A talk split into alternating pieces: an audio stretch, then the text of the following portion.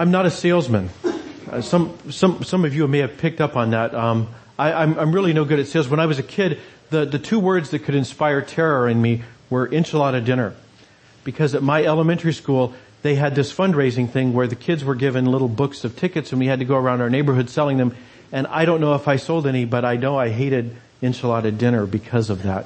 Um, years later, I was in the, the technology industry and I had a, a period of time. It was a hundred thousand years uh, compressed into about um, I don't know three or four months, where I was a sales engineer, and that meant that I was the guy who went on the sales trips, and I knew how the product worked, and the salespeople were the ones who knew how people worked, and so I, I got to kind of see how sales worked and and understand um, what what was involved in selling.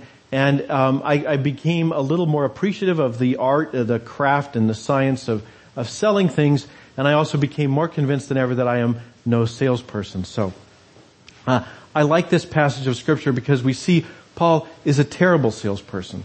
Paul um, does everything that you might imagine a salesperson might do, any kind of hard sell you've ever been subjected to, Paul does not do in this passage of scripture. Paul lays it out, says, here's the deal. That's the, the only deal there is. Uh, nobody gets a special deal. Um, if you come back tomorrow, this deal does not expire tonight. Okay, this is the same deal you'll hear tomorrow. It's the same deal people have been hearing for 2,000 years. Um, everything you might imagine a high pressure salesman doing, um, Paul doesn't. Paul just says, here's the deal. And if you can find a better deal, take that one. That's all Paul does. And so I, I admire Paul for being a no salesman. I can say, well, maybe there's hope for me too in my calling. So, uh, we've been in this passage of, of uh, scripture uh, looking at what I call the best chapter. And what I mean by that is not that, not that there are some parts of the Bible you should pay attention to and other parts you shouldn't. What I mean is that there are some parts that are more fun. Okay? There are parts of the Bible that, that are great because they help us to see the problem. And those aren't much fun. Because the problem is usually us. Okay? But there are other parts of scripture that help us to see the solution. And this is one of those passages. Uh, chapter 8 of Romans is the conclusion of this argument that Paul is making. Um, the, the whole first half of the book of Romans, Paul's kind of talking about the problem we have. And then in chapter 8, he addresses what is the solution. So he says, he says the problem we've got is that we know what's right and we don't do it. And, and we all know what that's like, right?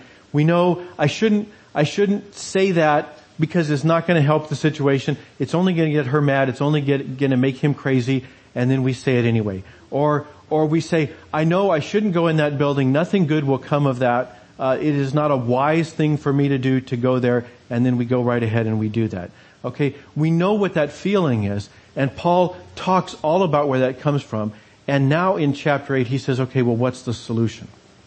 What is the solution? And that's what makes this, uh, in my mind, if not the best chapter, certainly among the best chapters in scripture. And, and yet it is also selling. Paul is selling something here. Um, he's just doing it in a very low key manner. Paul is selling because he says, he says, you have the freedom to reject it. Uh, what, what God is offering you is a gift and you don't have to take it. If you read the first few, few verses we looked at last week, if you, if you weren't here last week, you can, you can listen online, but but what Paul says in the first few verses of scripture is that up until God acted in Christ, we were kind of like slaves in Egypt. We had a taskmaster, kind of a Pharaoh kind of person who told us what to do. And the reason we did those things that weren't wise, the things that weren't right, was because, because we were slaves to sin, he calls it. Slaves to sin. And what we learned last week is that, is that God acted in Christ to free us from slavery to sin. So now we are in the position of freed slaves. And it's up to us what to do next. Um, another way would, of looking at it would be, imagine that you're in a position of being a, um, uh, suppose you're someone who has a gambling addiction, and and you have fifty thousand dollars in debt, okay, and somebody comes along and pays it off. Okay, somebody just pays it off, and the question is, okay, now what? You don't have to go back to the tables. But will you?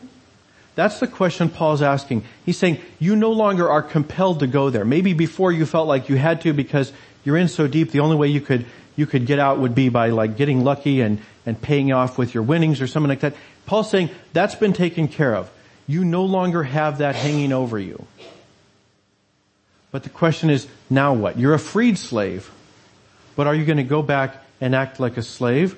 Or are you going to be a free person? That's the question Paul's dealing with. And he says, he says that's the problem you have as freed slaves. What next?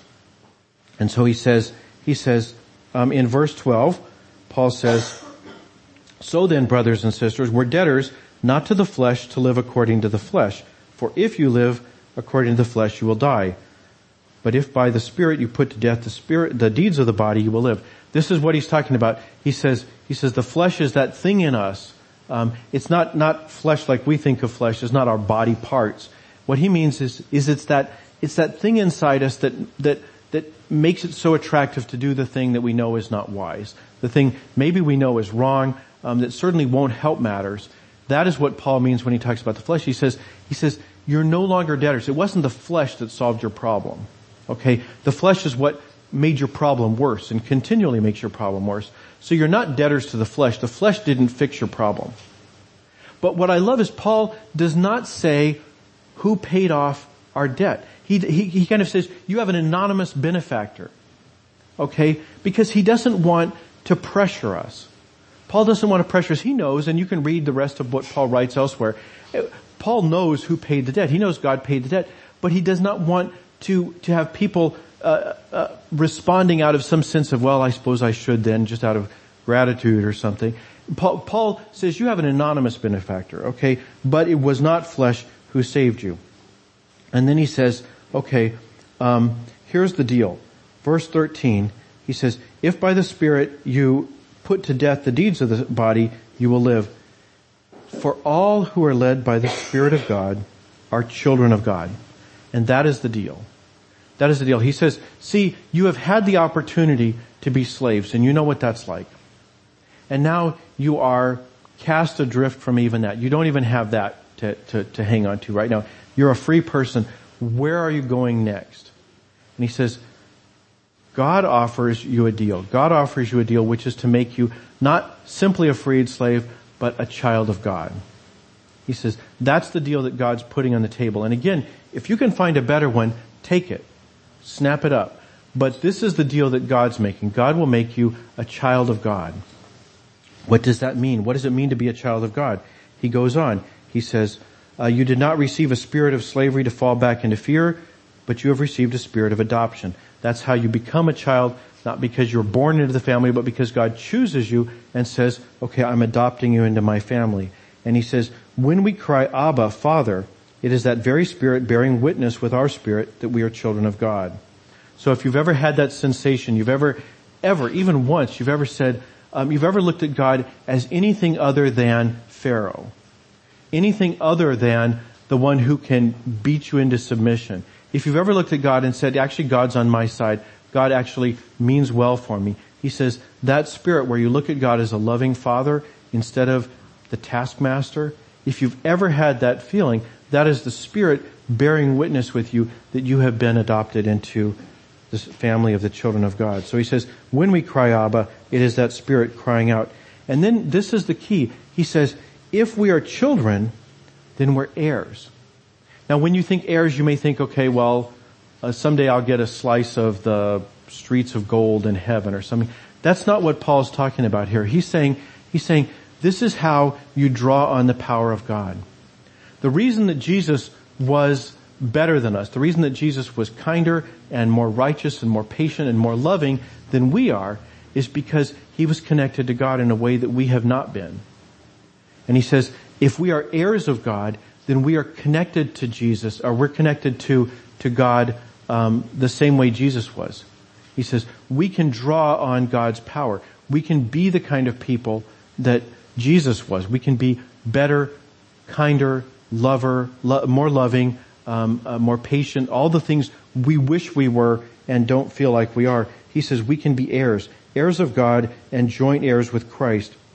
But there's a snag if we suffer with him, so we may also be glorified with him. See, if you get a share of Jesus, you also get a share of what Jesus went through. And Jesus got killed. Jesus got nailed to a cross. And he says, you're going to suffer like that. And, and Paul says, Paul, Paul responds in two ways to what the little light bulb that goes on in our head there. He says, first of all, I've done the math. He says, I consider the sufferings of this present time are not worth comparing with the glory about to be revealed to us. He says, I've figured this out. You know, if you think it through, you'll realize that the future glory, the glory of being the kind of person we want to be, the person who doesn't do the things that our flesh tell us to do, to be like Jesus, that's worth it. Okay? To, to be like that, not just now, but for all eternity, is worth it relative to the little bit of suffering we have to go through. But Paul knows beyond that, a lot of people, most people are going to say, you know what? You're telling me I have enjoyment now and pain later, or pain now and enjoyment later. I'll take, most people would say, I'll take enjoyment now and worry about the future when the future comes along. That's just kind of the natural way people respond. And so Paul says, don't kid yourself. He says this, he says, for the creation waits with eager longing for the revealing of the children of God. For the creation was subjected to futility, not of its own will, but by the will of the one who subjected it in hope. Uh, he says, he says, look around. The world's a mess. You're gonna suffer anyway.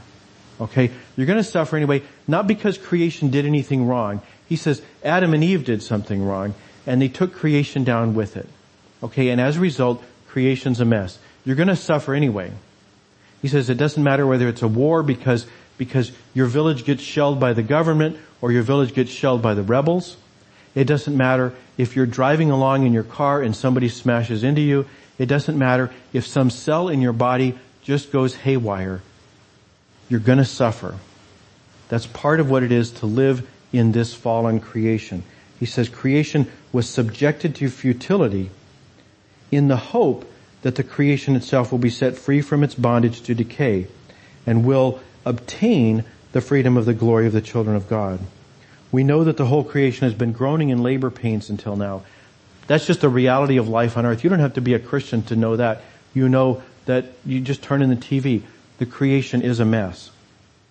But he says, not only creation, but we ourselves who have the first fruits of the Spirit groan inwardly while we wait for adoption. He says, you're going to suffer. The question is, is your suffering going to have any meaning or is it just going to be random? He says, he says that when you suffer because you follow Jesus, it gives meaning and purpose to the suffering that everybody faces. Everybody suffers, but you can suffer for a reason. The redemption of our bodies. Uh, C.S. Lewis, the writer, he's, he's got a great image here. He says, he says, what, what Paul's talking about is life's gonna beat on you. But when you are a follower of Jesus, what, what that is like is, is, uh, you are, you can imagine yourself as a block of marble and, and the beating is the beating of a, of a sculptor's hammer and chisel as he's taking away everything that's not that ultimate artistic creation that God is working toward. So yes, you are going to get beat on. Everybody gets beat on. But you can be beat for a purpose, which is to make you into something better, the redemption of our bodies, making us into the children of God. So he says, for in hope we were saved. Now hope that is not seen, uh, that is seen is not hope. In other words, it's not done yet. Um, we're, we're, we're looking forward to this. Who hopes for what is seen? Who hopes for what they're already experiencing? But if we hope for what we do not see, we wait for it with patience. So he says, he says, you can draw on the power of the children of God. You can have that sort of connection to God just like Jesus had and become the kind of person Jesus was. But it doesn't mean you get a pass. You're going to suffer like everybody else, but your suffering can make a difference. Your suffering can be for a purpose. And then he says this, we'll have help. Likewise, the Spirit helps us in our weakness, for we do not know how to pray as we ought, but that very Spirit intercedes with sighs too deep for words this, this word here where he says the Spirit helps, it's this beautiful word picture. It's only used one other place in the, the Bible. Um, if you know the story of Mary and Martha, uh, they were, they were uh, hosting a dinner. Jesus came by and uh, had a dinner and Mary sat down and listened to Jesus and Martha's in the kitchen working away and finally Martha's had enough and she throws down her spoon and comes out and says, Lord, doesn't it bother you that my sister's not doing her share? Order her to help me. And what she specifically says is, order her to pick up the other side with me. This word means to pick up the other side. So if you've ever like wrestled a, a mattress down the stairs or um, or tried to get a, a, a, refrigerator out of the truck into the house, anything like that, um, that's this picture. The the one who comes along and takes the other side to hold it up, to, to help you move something around, that's this picture. The Spirit helps us. The Spirit takes the other side uh, with us. And He says, He says, uh, the Spirit prays. The Spirit, we say, look, I know that God's got all these riches up there, okay? There's the, the riches that Jesus drew on. I don't know how to access them. I don't know, how does that work? He says, the Spirit helps you. We don't even know what to ask for. And he says, the Spirit comes alongside. The Spirit takes the other corner and prays for us. It says the Spirit intercedes with sighs too deep for words. And God who searches the heart knows what is in the mind of the Spirit because the Spirit intercedes for the saints according to the will of God. So he says, you're going to be like Jesus. It's not going to be, it's not going to be cheap. It's not going to be easy. It's going to be painful. Just like life on earth is painful. But you'll have help because the Spirit will help you draw on the grace of God. And then he says this. He says, we know that all things work together for good for those who love God and are called according to his purpose. This is one of the, the famous quotes from the apostle Paul. Um, you know, some people have accused Paul of writing down a bunch of quotes and then putting a few words to hang them together and then calling that the book of Romans. And this is a great example of that. Paul says this thing, we know all things work together for good for those who love God. What does he mean by that? What he means is that God uses it all. God uses the things that, that were easy for us, the things where it's just smooth sailing, and the times when it was hard. It means God uses the things that we did before we had a relationship with God, the things that we went through, the things we had to cope with, our experiences back before we knew God, and the experiences since we've known God. The things, the things that we did on, on our part, and the things that the Spirit did when the Spirit was holding up His side. God uses all those things to work together for good. What is the good? The good is, uh, verse uh, 28, um, the good is this purpose of God, and the purpose is to be conformed to the image of His Son. Remember, the goal is to make us into people like Jesus, the kind of people we want to be and yet fail to be. Right? Now, if you don't want to be like Jesus, okay, that's fine. That's, that's this kind of deal where this is God's deal. And if you can find another deal, fine. Okay, if you like a better deal, go ahead. But if you want to be like Jesus, if you read the Bible and you say, I wish I was like that. I wish when somebody said this to me, I would not say that back. I, I wish I could resist this temptation or that temptation. He says, this is how you get to be like Jesus. God uses everything in your life, the good and the bad, the ugly. God uses it all to make you like Jesus. He uses this, this, um, this uh, key word. It's a it's a hot button word for a lot of people. Predestination. He says um, he says those whom he predestined, he also called. We could have a whole conversation about it, but we're not going to because he does pay attention to the clock. Um, but uh, just say this: uh, the key word in predestination is destination. Right? God wants us to arrive somewhere. God wants us to get someplace. Uh, he wants us to be like Jesus. And I don't even know what that really means. Okay, it sounds good. What I can see in the Bible, it sounds better than me. Okay, I like that, but I don't know how to get there. I don't know what route I take. I don't know when I, when I will have arrived. God knows the destination. God already knows my destination. I don't.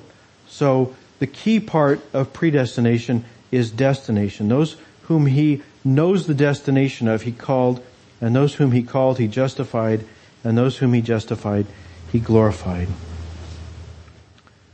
So, what's our, what's our application? What do we do with this? Well, the beautiful part about Paul's low-key sales technique is you do what you want, right? If you can find a better deal, take it. But for 2,000 years, uh, people have been saying this is a great deal. Um, I think most of us have experienced it as a great deal. And so we say, we say, do, do, do what you want. But this is the deal that God offers. And if you walk out of here, um, you can come back tomorrow and, and get the exact same deal. It's not going to change. You know, it, it doesn't, it, it doesn't expire at midnight tonight. Operators are standing by, but they'll be standing by tomorrow too. Okay? This is a deal you can take when it's the right deal for you. And it doesn't matter how many times you go back to the tables because God has paid the bill. God, God has been the anonymous benefactor. So what do we do? We take the deal or we don't. And if we take the deal, we lean into it. We look for the places where God has been at work in our lives and we say, that's one of the places where maybe He's not going to beat on me so much because I'm starting to look a little bit more like Jesus. And we say, that helps me to appreciate better what He's doing over in this area. When we lean into the places where we, where we see God at work, it makes it more, more um, tolerable, the places where we're saying, I just don't get it. And then one last application, don't sell Jesus. There's so many Christians out there who are trying to sell Jesus. Okay, and we're, we are using high pressure sales techniques. You know, we're using that, you know, you know, do, do you know where you're going if you die today? You know, um, uh, we're, we're saying this is a special deal. We're using high pressure tactics that Paul doesn't use. And what we need to do is we need to stand back and let the deal sell itself because it is a great deal. It's a great deal. God says He's going to use everything in our lives, including the mistakes we make, getting to the point where we're willing to trust God. God will use all that. He says we'll have help along the way and we'll become children of God. It's a great deal. And we can just stand back and let it sell itself. What we can do is we can say, here's the deal I got. When somebody says, I don't know what it is with you Christians, we can say, this is the deal I got. You can get the same deal and let that be it. We don't have to use high pressure sales techniques. So let's be like Paul. Let's tell people the deal we got. Let's pray. Heavenly Father, you have freed us from slavery to sin. And you invite us to become your children. You invite us to be connected to you and to draw on this glorious inheritance that made Jesus capable of, of getting through things that we can't even imagine. And more than that, Lord, you promise us that we will have your spirit with us along the way. Take the other corner and hold it up. And you promise that by whatever path, the path we can understand and can appreciate, you will take us to that destination. So Lord, help us to lean into that. If there are people here who don't know you, I pray, Lord, that you would help them to see what a great deal you offer. And if there are people around us, people in our circles who don't know you, I pray, Lord, you'd use us to help them to see what a great deal you offer. And I pray all this in Christ our Lord. Amen.